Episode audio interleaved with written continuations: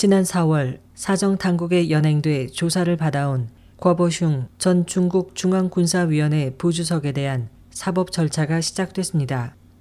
30일 신화통신은 중공중앙정치국 회의가 이날 중앙군사위원회 기율검사위에 궈보슝 조사 처리 안건을 심의해 궈 씨의 당적을 박탈하고 그의 혐의를 최고인민검찰원에 이관했다면서 궈전 부주석이 향후 법에 따라 처리될 것이라고 보도했습니다.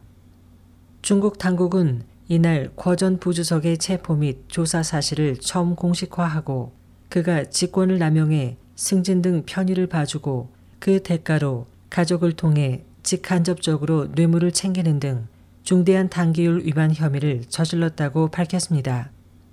통신은 이에 따라 지난 3월 조사 도중 방광암으로 사망한 쉬차이 허우 전 중앙군사위원회 부주석에 이어 군부대 부패 핵심으로 불려온 이들이 모두 사법 처리됐다면서 사상 최초로 중국 군부 최고 수뇌부가 모두 비리 혐의로 낙마했다고 전했습니다. 중국 인민해방군 기관지인 중국 군항도 이날 궈전 부주석의 소식을 전하고 그가 당과 인민의 이미지를 추락시켰고 국가와 사회에 해악을 끼쳤다며 당 기율과 국법에 따라 엄격히 처벌해야 한다고 강조했습니다.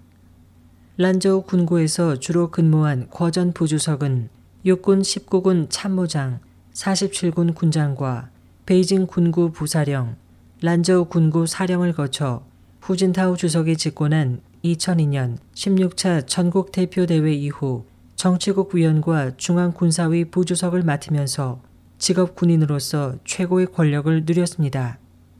하지만 지난 3월 궈전 부주석의 아들 궈정강 저장성 군구 부정치위원이 체포돼 궈전 부주석의 가족이 부패 혐의 조사 대상이 되면서 궈전 부주석의 낭만은 초읽기에 들어갔습니다.